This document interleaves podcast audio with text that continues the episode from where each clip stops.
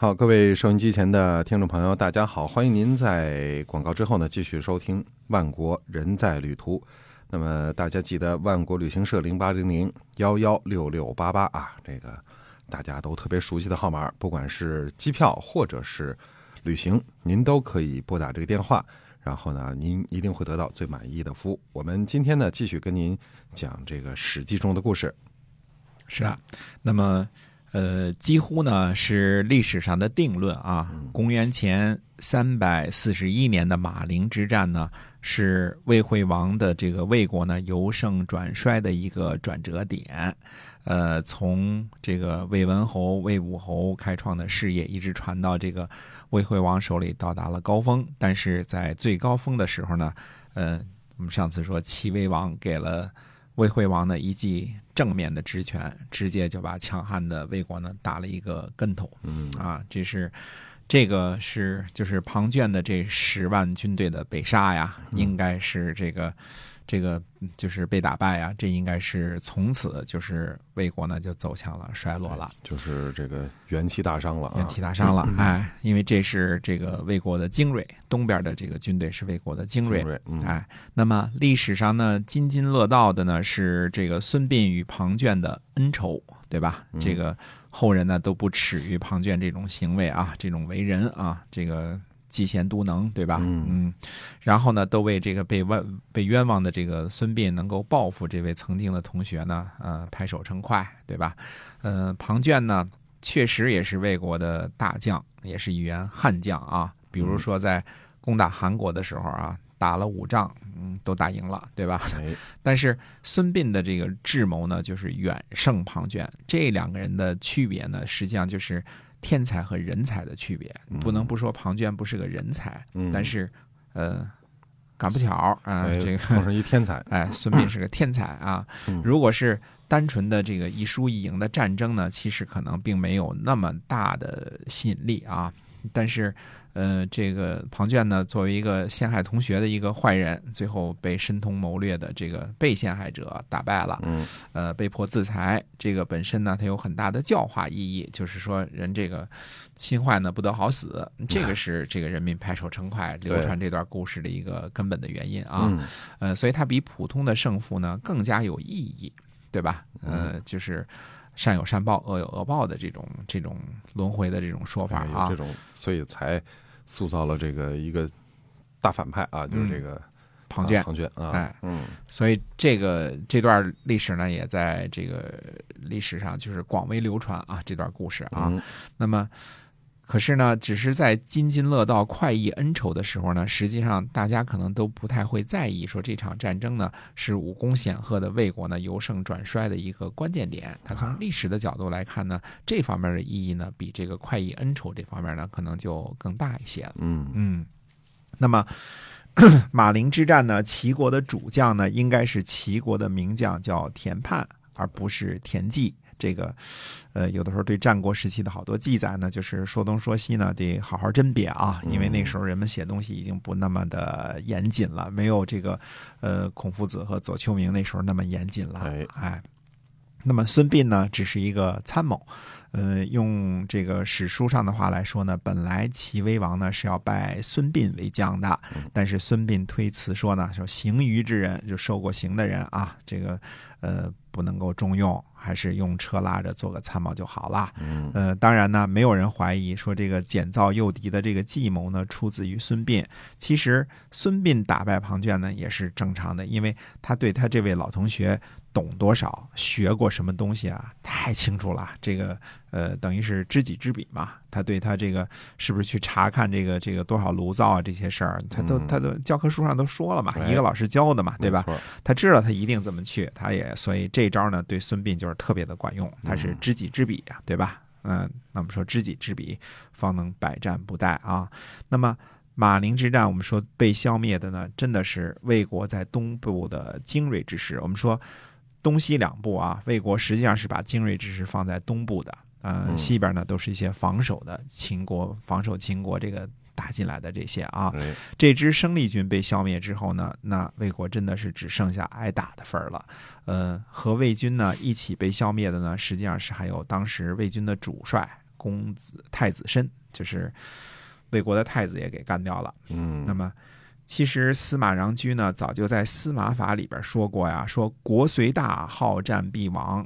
其实这句话的这个哲学意义在于在于啊，就是说，无论你有多么强大的、强盛的兵力，一味的穷兵黩武，总有一天呢，会因为好战而灭亡。对，哎嗯，呃，因为这个强盛的顶点呢，就是衰落的起点。这个世界总是轮回的，对啊，任谁呢也改变不了规律。就是盛极必衰嘛。盛极必衰，嗯对，否极泰来啊哎，这个一定的是这个规律。相对于这个魏国来说呢，打败了所有的人的时候呢，也就是顶点了，对吧？嗯？那么其实真正的原因呢是枪打出头鸟。等你成为最强大的时候呢，其实你也就成了所有人的对立面了，会被所有人惦记、暗害、暗算，对吧？？对，嗯，这个毕竟再强大也强大不过天下人嘛。如果嗯周围的邻居都盯着你，都贼着你，那你这日子肯定不好过。群起而攻之就完了，是吧？哎，对的，这个枪打出头鸟是一个铁的定律啊。嗯。所以公元前 三百四十年呢，齐国和赵国呢再次攻击魏国，嗯、而在西边的秦国呢也响应赵齐两国的进攻，从西边呢出兵，魏国真的称得上是可以说是破鼓万人锤了。这时候啊哎，商鞅呢对秦孝公说呢，说魏国对于秦国来说呢，就好比人有心腹之疾。不是魏国兼并秦国，就是秦国兼并魏国。为什么呢？说魏国的国土啊，在崇山峻岭的西边。看这话啊，在崇山峻岭的西边，也就是说，整个这个地势是被魏国占领了。这这这一趟这六山都是魏国的。在安邑呢，建有都城，和秦国呢隔着黄河为界，自己呢独占山东的好处。那么魏国强盛的时候呢，就向西边攻打秦国；魏国衰落的时候呢，还可以向东边呢攻取土地。现在呢，因为国君您的圣贤，秦国呢这个很很强盛，嗯魏国呢往年被齐国打得大败，诸侯呢都背叛他，这样呢趁这个时候讨伐魏国。如果魏国呢打不过秦国呢，就会向东迁徙；如果魏国向东迁徙，秦国就占有了山险和黄河，从这里呢向东方图谋诸侯，这是帝王之业呀。所以，我们看这个商鞅这一席话啊，这个嗯这个形势分析的非常的到位，非常非常的到位啊。嗯这个呃，回想起这个当年啊，我们说这个呃魏文侯啊，极力啊，嗯，把兵向西啊，把呃陕北和河西郡呢都攻下来。这个呢，就是占据了山河之险，因为占据了渭河谷地的东部呢，呃，沿着这个黄河的河西以及这个陕北到包头一线呢，等于从地势上呢就彻底消除了秦国的这个隐患了。秦国呢，被压缩在渭河谷地的西侧呢，就成了一只病猫了，对吧？嗯它没有什么地势上的这个高屋建瓴的这种地势，对吧？对那么秦国的这个秦献公呢，注意到了这个问题，所以呢，他就积极的东进，把防御线呢推向这个西边，向这个呃推向东边，向推向黄河一带，对吧？嗯那么魏武侯呢和魏惠王呢，肯定也都注意到了这一点儿。呃，这个所以呢，魏武侯呢也很重视河西郡啊，魏惠王呢更是修筑了魏长城，因为没有河西地，陕北至包头一线呢就会成为飞地啊。对渭河谷地这个东部的上洛地区呢，它也必将陷于。很难防守了，对吧？嗯因为地势比较低嘛，对吧？那么魏长城呢，等于是南起华山，北至黄河这一部分，它是沿着山势呢，等于都给把这个魏国的这块领土呢给保护起来了。因为河那边一定低嘛，对吧？嗯哎，它从山上给保护起来了，而且呢，它能够沟通陕北的上决。那么魏家几代人呢，对于这个西部的威胁和沿着黄河这个大拐弯这一块儿的这个地形啊、地势、地貌和战略上的意义啊，都理解的非常的清楚。那么商鞅同学呢，也看到了这一点儿啊。嗯那么说这个，嗯，说中间还有一个一个三角地呢，那是现在都是这个保护区啊，这个所以那个都是人烟稀少的地方啊，就是子午谷通过的那个地方有个嗯三角区啊，所以从河西这边到陕北，再往上到内蒙，对吧？这边呢是一直到华山，嗯，然后就把这个黄河这一片这个低洼的地势呢，就全部都保护起来了。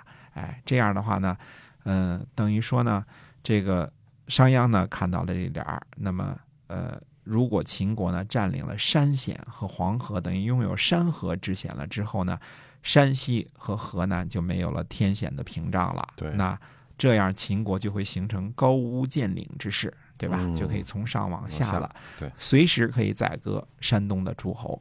这之后的形势发展呢，也和商鞅预料的差不多啊。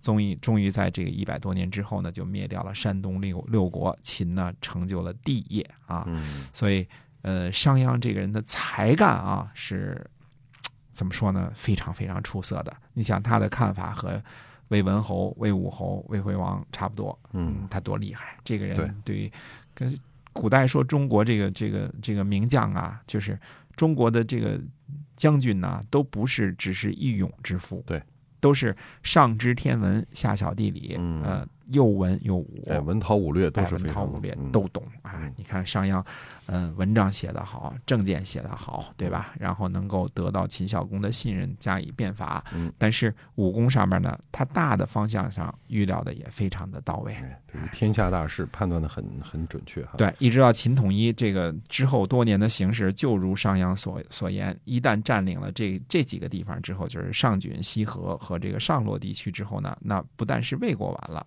天下都都有可能玩完。嗯，对吧？多厉害啊！嗯，非常厉害。那么秦孝公呢，就派遣商鞅出击；魏国呢，就派遣公子昂领兵应战。嗯两军相聚呢，商鞅派人给公子昂呢送去了一封书信，说呢，说原来呢，我们和公子您呢一块相处都非常的相处的很开心。嗯现在呢，各自呢带兵为将，不忍相互攻击。我呢可以和公子呢当面见见个面儿，然后呢大家盟誓，呃，盟誓完了之后呢，各自各自喝酒吃饭啊、对各自罢兵，对吧？秦国和魏国呢都相安无事。魏国的公子昂呢深以为然，就是过去俩人都是好朋友，嗯对吧？哎，都是这个一块都是在魏国长大的嘛，对吧？都是好朋友。结盟呢就结束之后呢，大家就喝酒吃饭。商鞅呢埋伏甲士，袭击抓住了魏国的公子昂，趁机呢攻打魏军。那成了无将之师之后呢，呃，肯定魏军打不过嘛，对吧？本来秦军也挺强的，呃，史书上记载呢，尽破之，所以估计又有类似这个十万八万的士兵呢被这个打败了。没错，哎，嗯，这个，嗯、怎么说？我们说这一季叫这个魏国成了破鼓乱人锤，万人锤了啊真是啊，谁都这个谁都开始开始落井下石，因为什么？原来积怨太多了。对等你指东打西，指南打北，天下无敌的时候，这些人表面上臣服了，但是心里边谁也不痛快。现在现在看你落难的时候，那就拼命的往往往下下家伙啊！报仇了，是哎吧？报仇了，哎啊，，这个商鞅呢，用诈计了击破了这个魏军啊，为秦国赢得了一次巨大的胜利啊。嗯这个秦孝公呢，赏赐给他商於之地十五座城池，兑现了想当初这个招贤令当中所说的这个封土的这个诺言啊。商鞅呢，也成为小国的君主了，南面称君，号称商君啊现在是这个这块封地上的主人了。裂土封王了？哎，列土封侯了，哎嗯，他成了这个商君了。嗯那么，呃，这个等于是实现了落魄公子到裂土封侯的这个大逆转。从个人来说啊，哎，哎，这个我想呢，应该就是在这个时候，大概魏惠王这个时候会感叹说嗯：“寡人恨不用公叔痤之言也，对吧？”现在就是原来公叔痤说让他这个。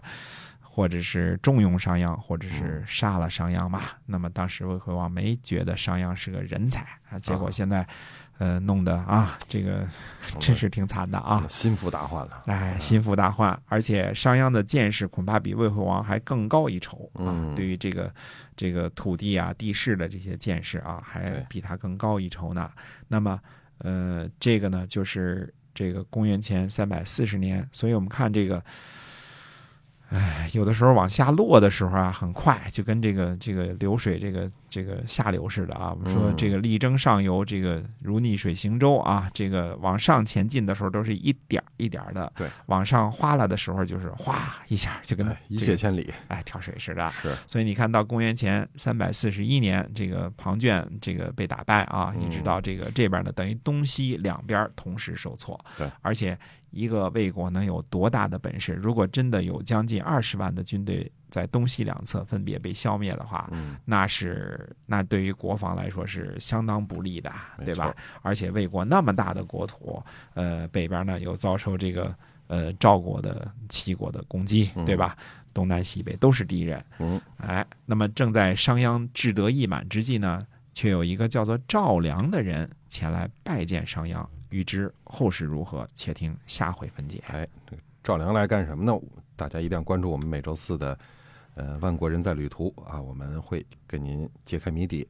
那么今天呢，我们节目就要到这儿了，大家记得零八零零幺幺六六八八万国旅行社，我们下周再见。再见。